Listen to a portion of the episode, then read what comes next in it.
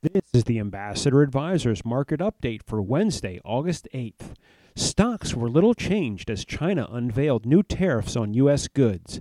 The Dow fell 45 points, the Nasdaq gained 5, and the S&P dropped 1. Ambassador Advisors, a Christian financial planning firm helping faithful stewards do more. For more information, visit our website at ambassadoradvisors.com.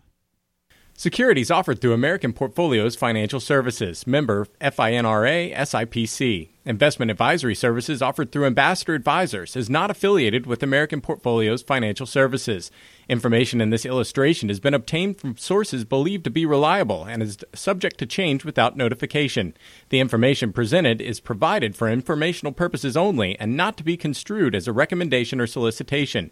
Investors must make their own determination as to the appropriateness of an investment or strategy based upon the specific investment objectives, financial status, and risk tolerance. Past performance is not an indication of future results. Investments involve risk and the possible of loss of principal.